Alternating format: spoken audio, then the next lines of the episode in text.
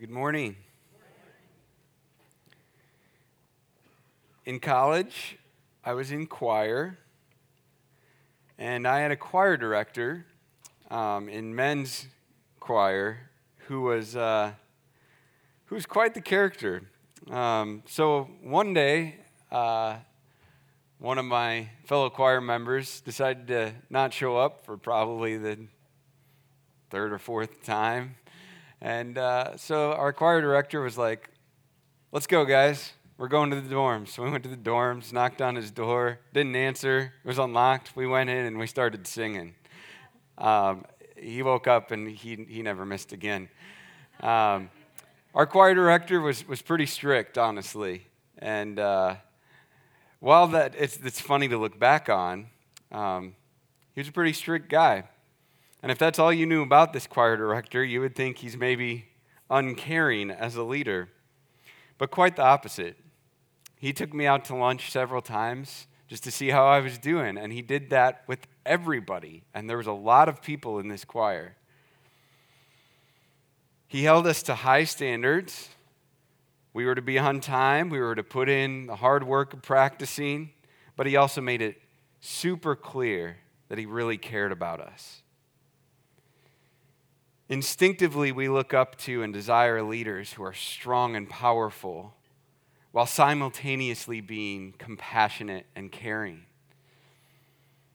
And we, we look in our lives for someone like this, but, but people never quite measure up to that, right? They're either a little too far this way or too far that way. And I think God put that longing in our hearts for a leader who is both compassionate and strong so that we would search them out and find out that that person we were looking for all along is Jesus. Martin Luther King Jr. said that power without love is reckless and abusive, and love without power is sentimental and anemic. And that is so true. We're going to see today and we're going to see next week in Luke chapter 7 that Jesus is going to show himself to be both compassionate and powerful, and often compassionate and powerful in the same instance. So, this week we're going to look at the first chunk, but we're going to be answering this question. So, at the end of Luke chapter 7, you can start turning there if you like. But at the end of Luke chapter 7, verse 49, people ask, Who is this man? Talking about Jesus. Who is this guy?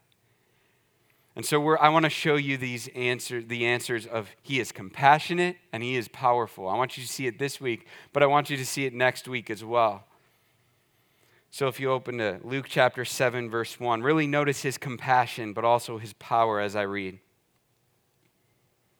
Luke 7 1, when he, Jesus, had concluded saying all this to the people who were listening, he had just given this, this big sermon, he entered Capernaum. A centurion's servant who was highly valued by him was sick and about to die.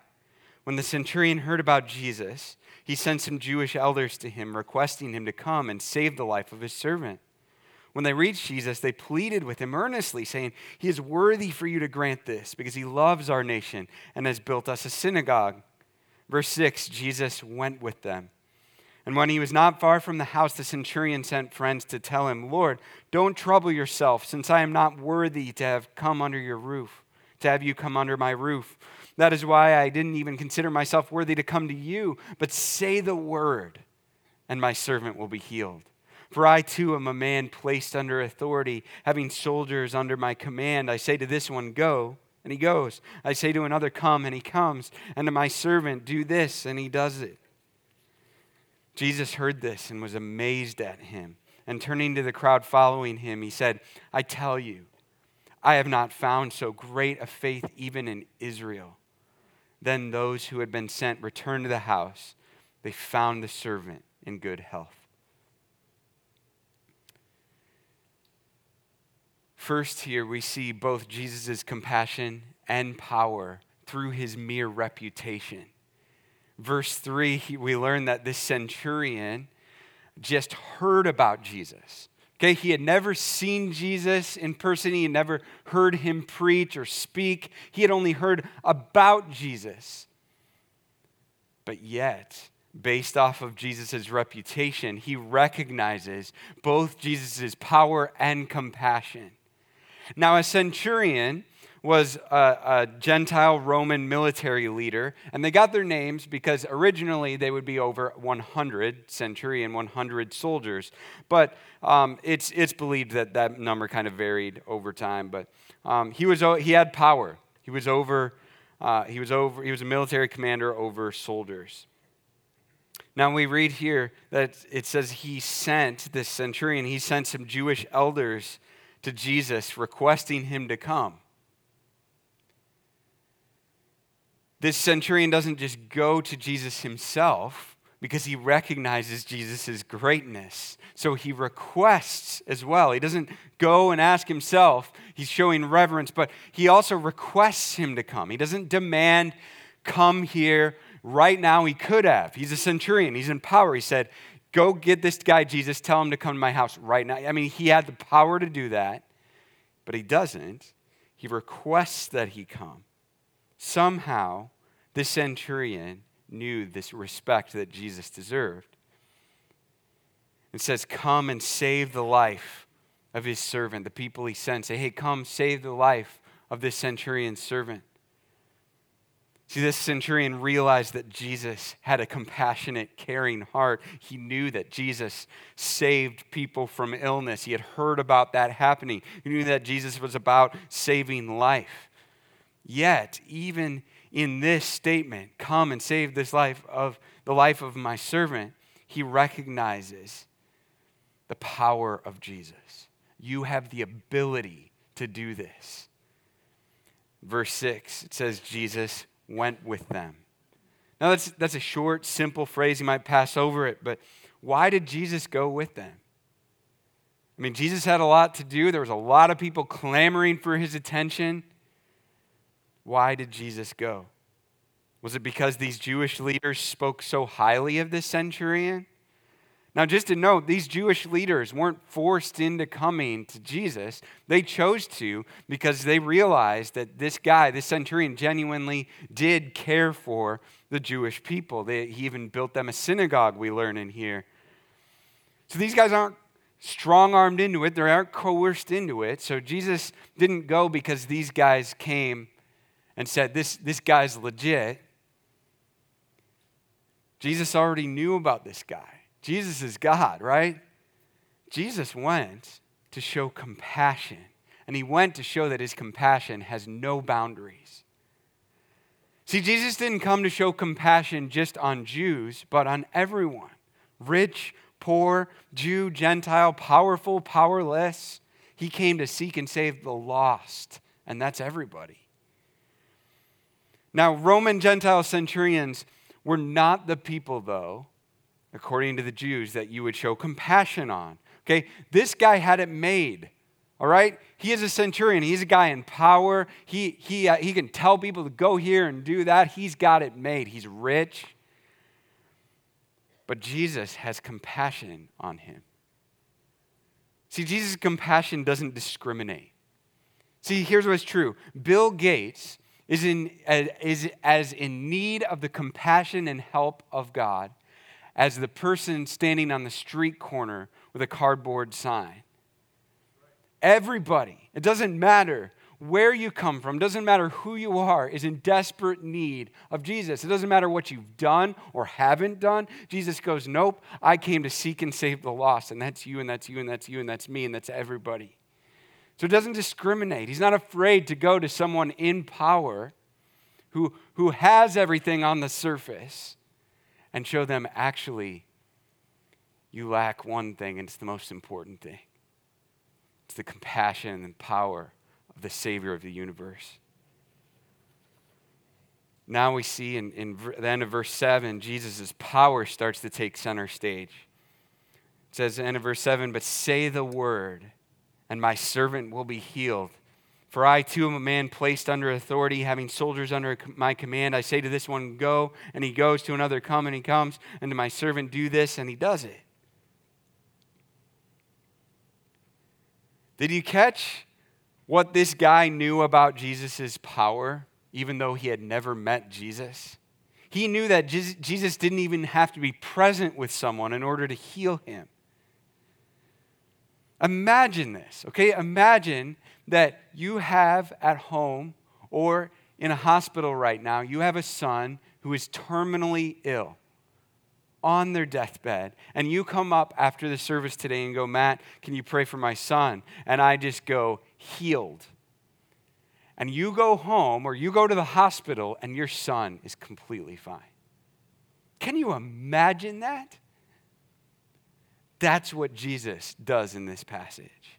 And this guy knew it. He says, All you have to do is say the word and he can be healed. You don't even have to be physically present for this to happen. He knew just because of Jesus' status, he could snap his fingers and it would be done.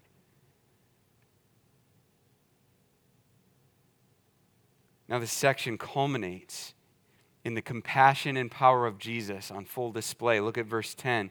When those who had been sent returned to the house, they found the servant in good health. Jesus actually proves to be even more powerful than the centurion thought because Jesus doesn't even say a word and this guy is healed, at least that we know of. It's not like he goes, Yep, I'm going to heal him. Nope, doesn't say that. We, he, he just moves on. Jesus somehow just thinks it. I mean, somehow he's God, right? And he's healed. Jesus is so powerful that words are not even necessary to heal someone. What compassion here, though. Yes, it's Jesus' power, but it's his compassion. Remember, Jesus doesn't even know this centurion, or at least he hasn't met this guy face to face. And he hasn't met the guy that he healed either. This is the centurion's servant. He's never encountered these guys face to face. Yet he shows compassion on a stranger. Or is he a stranger? Not to Jesus. Jesus knew both the centurion and the guy that he healed inside and out. And without even meeting them, he loves them deeply. Isn't this us? Think about it. We've never met Jesus face to face. At least I haven't. Maybe you have. Never met him face to face. The people we are praying for often I mean, for sure, haven't met Jesus face to face. And sometimes we're praying for people who even say they hate Jesus, right? Yet, Jesus shows compassion. He shows his power and compassion over and over in our lives and in the lives of other people. I'll never forget the day that we decided to part ways with our associate pastor here easily one of the hardest days of my life. A friend in, in our church felt nudged that day to call me and encourage me, and he had no idea what was going on.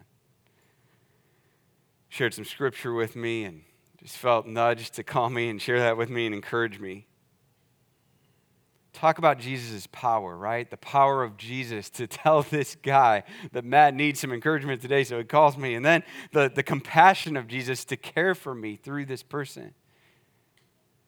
See, Jesus is showing off his power and compassion all the time. The question is do we recognize it? And do we receive it? Let's turn to the next uh, instance where we see Jesus' compassion and power. Let's keep reading in 7, verse 11. Afterward, he was on his way to a town called Nain. His disciples and a large crowd were traveling with him. Just as he neared the gate of the town, a dead man was being carried out. He was his mother's only son, and she was a widow. A large crowd from the town was also with her. When the Lord saw her, he had compassion on her and said, Don't weep. Then he came up and touched the open coffin, and the pallbearer stopped. And he said, Young man, I tell you, get up. The dead man sat up and began to speak, and Jesus gave him to his mother. Then fear came over everyone, and they glorified God, saying, A great prophet has risen among us, and God has visited his people. This report about him went throughout Judea and all the vicinity. So, in case you missed it, here's the scene Jesus and his disciples and a large crowd of people who were following Jesus at the time go into this small town of Nain, and there's a funeral procession going by as they're coming into this town. And this funeral procession had an open casket. Now, this was common um, in this culture, um, but a, an open casket, you could just see this, this son dead is being carried out. And because of the dress of this gal and, and the position, probably in the ceremony, they, they recognized, oh, wow, this is, this is a widow. But somehow we learn in here that this was her only son who passed away. Now, my guess is that Jesus just knew that because he's God. Um, but, anyways, they're walking in and they see this. And um, what motivates and drives Jesus' following actions here is, is, is quite stunning. So I would think that Jesus would seize this opportunity and raise this boy from the dead so that he could just loudly proclaim, Look, I am God. I'm the Messiah. I've come. But that's, that's not what we learn in the text is his motive. This surely does that. And he doesn't do it to gain attention, although it does that as well. Verse 13, it says, When the Lord saw her, he had compassion on her. Compassion for this widow who lost her only son. And she was also a widow, which means her husband had passed away as well. This is Jesus. Jesus is intensely personal and compassionate and caring. This word compassion here means being moved deep from within, from the heart. And Jesus empathized with her. He, he felt her pain and her loss so much so that he couldn't just say, I'm sorry for your loss, pat her on the back, and move on. No, he has to do something about it. His compassion moves him to action. Now, who's ever been a pallbearer before? Anybody? Okay, lots of you. So, here, if you haven't, here's the, the, the strange thing about being a pallbearer it's really nerve wracking because you're like, man, what if I drop it? You know, and then the, the body goes fly. Like you have that, but at the same time, you are just an emotional wreck because they don't pick pallbearers to be random people. Sometimes I wish they would. No, you're really close to this person who passed away. So you're like, weeping, okay, gotta be strong. You know, it's just, it's a, it really is a tough job. I, I feel you out there for those who have been pallbearers or have to do that in the future. It's, it's tough. Now imagine being a pallbearer for this funeral, but there's no lid okay? And you're not just carrying it for a few feet here, you're carrying this probably for miles. All right, so you're trying to be really careful and you're emotional wreck. And here's on top of that, it's a widow with her only son who just died, and you obviously know the family. So imagine doing this, and a random guy comes up and touches the casket. Now, my first thought would be like, hey, don't, like, don't we don't want to drop him, right? But everyone stops. It says in the text that, that they stopped, obviously, because they, they didn't want to screw it up. This random guy comes up and touches the casket, and you're all confused. And then he asks this person you loved so much to get up. And he gets up and starts talking. I, I can't quite imagine this. I've been a pallbearer a number of times. I can't imagine this happening. Now imagine being the widow. You're about to bury your only son after you've buried your husband. I can't imagine having to bury any of my kids, much less a spouse or my only kid. And, and, and perhaps you've literally been there, and I, I'm so sorry.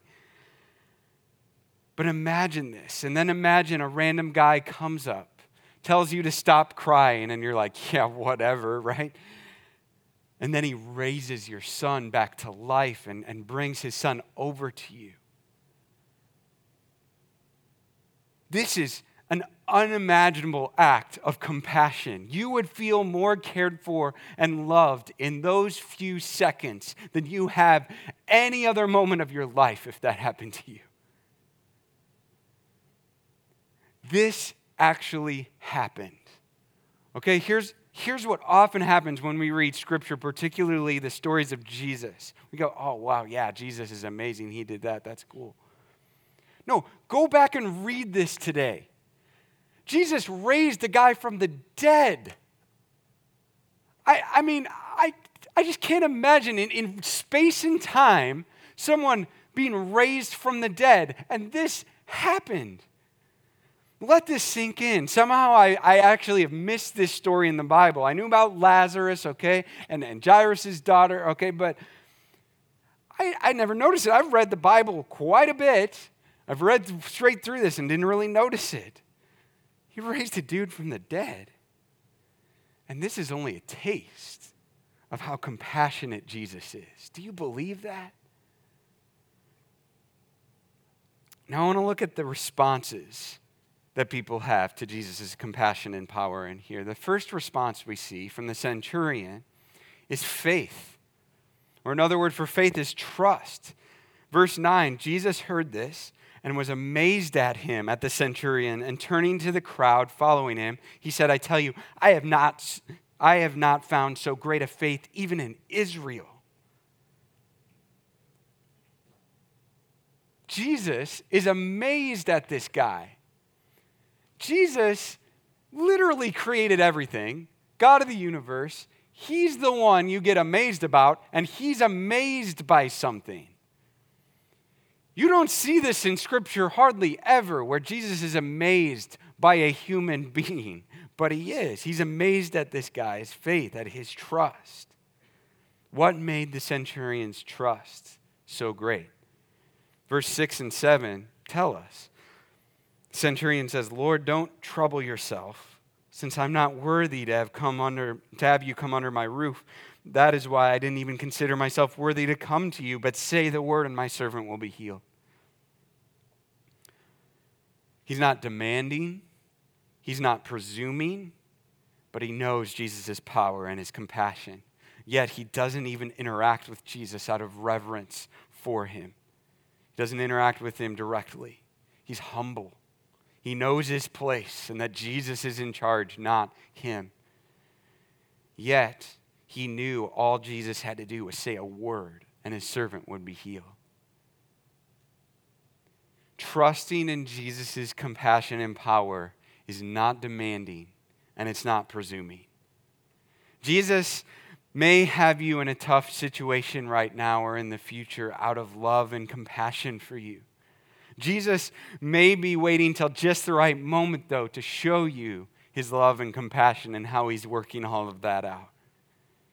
Trusting in Jesus' compassion and power does not mean that he displays it just how you want it, right when you want it. Trusting in Jesus' compassion and power means you trust in Jesus' timing and in his means of displaying that compassion and power.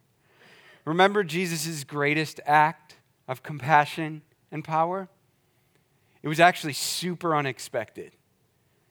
Jesus compassionately lays down his life on a cross Jesus compassionately took God's wrath for our sin on himself in our place, and all of that was not what his followers wanted or expected. They wanted a military victory over Rome. Let's grab the, the pitchforks, let's grab the knives, let's go out. We're going to have a military victory and take these guys over who are oppressing us. They wanted Jesus leading that charge, but instead, he's dead. Then Jesus powerfully rose from the dead to conquer death, and he powerfully left after that and sent his Holy Spirit to empower believers. But that's not what his followers wanted or expected. They wanted Jesus with them. They wanted Jesus leading, not the Holy Spirit. Yet, all of that was a beautiful, perfect display of the compassion and power of God. Trust that Jesus is compassionate and he is powerful, but also trust the timing and the means in which he displays them. What turned the attention of Jesus toward this centurion? Well, it wasn't this centurion's reputation. It wasn't his good deeds. It wasn't even his helpless circumstance of having a servant who was on his deathbed. It was the centurion's willingness to humbly ask for help that turned Jesus' head. His willingness to ask for help. Now, in the, the limited counseling that I've done, there's a term that I use and I've heard others use called having a client. So, if someone's in my office for help because one of their parents forced them to meet with me or their spouse forced them to meet with me, 9.9 times out of 10, I don't have a client. Okay? That means they are sitting there going, hmm, they don't want help. So, guess what? I can't really help them. But even if the person is in the darkest situation possible, if they come wanting help, we got a fighting chance to, to cover some ground and to move forward. Hymn writer Joseph Scriven, who wrote What a Friend We Have in Jesus, said, Oh, what peace we often forfeit. Oh, what needless pain we bear, all because we do not carry everything to God in prayer. So I'd ask you, what, what compassion of Jesus are you forfeiting simply be- because you won't utter these two words? Jesus, help. Regardless of your good reputation, or maybe on the other end of the spectrum, regardless of your helpless circumstance in life right now, you're in desperate need of the compassion of Jesus today. And uh, you're in desperate need of the help of Jesus today. Ask for it, receive it, be like this centurion. Humbly ask for it. At the end of this message here today, you're going to have an opportunity to come get some prayer. Don't be too prideful to come get prayer. We are all in need of it. We're all in need of help. Humble yourself. The second response we see to Jesus' compassion and power is adoration or worship. Verse 16, this is everybody who's there watching this, this guy get raised from the dead. Verse 16, then fear came over everyone, and they glorified God, saying, A great prophet has risen among us, and God has visited his people. Adoration. They came face to face with the compassion and power of God, and they couldn't help but adore and worship God. God is among us. God is here, they say. It says, fear came over everyone. Now, I, I think of the derecho a year ago, this past summer. And I remember when that happened, I remember having my bike that day and riding my bike home. That was a crazy bike ride. Okay? I mean, I'm just looking around going, I mean, just jaw dropped. What is going on? I mean, I'm having to take routes I didn't even know existed to get home just on my bike. Okay, then you, I'm sure you guys remember this. And then you're driving around the countryside, seeing the fields and the grain bins, and you're going, whoa. That's, that's what's happening here. That type of fear and awe and amazement at the power of God. You and I come face to face with the power of God every day, whether you realize it or not. Depending on the day in Iowa, you, you step outside and a wind whips your face, or the sun warms your skin, or the humidity makes you melt, or the cold chills you to the bone. This is the power of God. Or on another day, maybe you're really tempted with some sort of sin and you don't. You don't give in. Guess what? That's the power of God flowing through you. You and I also come face to face with the compassion of God every day, whether you, be, whether, whether you believe it, whether you recognize it or not. When you woke up this morning, you were still breathing. That's the compassion of God. If you are in Christ, you screw up, and immediately you are forgiven because of the cross of Christ. That's the compassion of God. You're alone, or maybe you feel really alone, yet you're never alone. God is with you. That's the compassion of God. When we stop to notice the compassion and the power of God, it should move us to worship. It should move us to saying, Wow, thank you, Jesus. You are amazing. Worship is not merely songs that we sing during a service on Sunday morning. Worship is responding to Jesus in awe and wonder in any circumstance in a variety of different ways. This is why I end most of our services by saying having by say have a great week worshiping Jesus. Why? Because worship cannot and should not end here with songs. It's a great start. But you can, you can worship and adore God in your car, at work, at home, any place, through a variety of different means. Worship is not singing, worship is making much of God in any circumstance, worshiping Him because He is worthy. So, I don't want to just talk about the power and compassion of God here this morning. I want to give us a chance to experience the power and compassion of God here this morning. Right here, right now, I want to experience this. So, if you missed last week, we have a new mission statement, and it's on the back walls right now. If you take a look, it's for the family as a family of Christ. And then we have some descriptors under that. It's also out in the lobby. So I want to give you two opportunities, and you don't have to take either of these opportunities. Please don't feel any pressure. But I would love if you are feeling moved, if you if you want to, go for it. I would love it if you did. What an incredible opportunity to, to experience for the family. We're gonna we have communion um, that we're gonna do in, in just a couple seconds here, right outside these doors. And um, when you go up for communion, there's some instructions, you know, pray this, take the bread, pray this, take the juice. I want you to go, if you came with your family, go with your family this morning. If you came by yourself, go by yourself, that's fine too. Or if you want to join another family, go for it. That'd be great. I want to give you an opportunity as a family to take communion together. And there's a guide back there for you to take it. I also want to give you another opportunity. So in the front, I'm going to have some elders, and you guys can come forward. And those elders that uh, will be praying for people, you guys can come on forward right now. Um, I want to give you an opportunity to come get prayed for. And I know it's a humbling thing to get prayed for, and um, and just for time's sake too, we're not gonna we're not gonna stand here and and and take you know long prayer requests. We're just come up either by yourself or as a family, however you want to do that. And we want to we want to be we don't want to just be about the family. We want to be a family of Christ here. But I don't I'm not giving anyone a free pass here this morning either. So when you're not up or if you decide not to go up, I want you to pray from your seat for the people who are getting prayed for up here.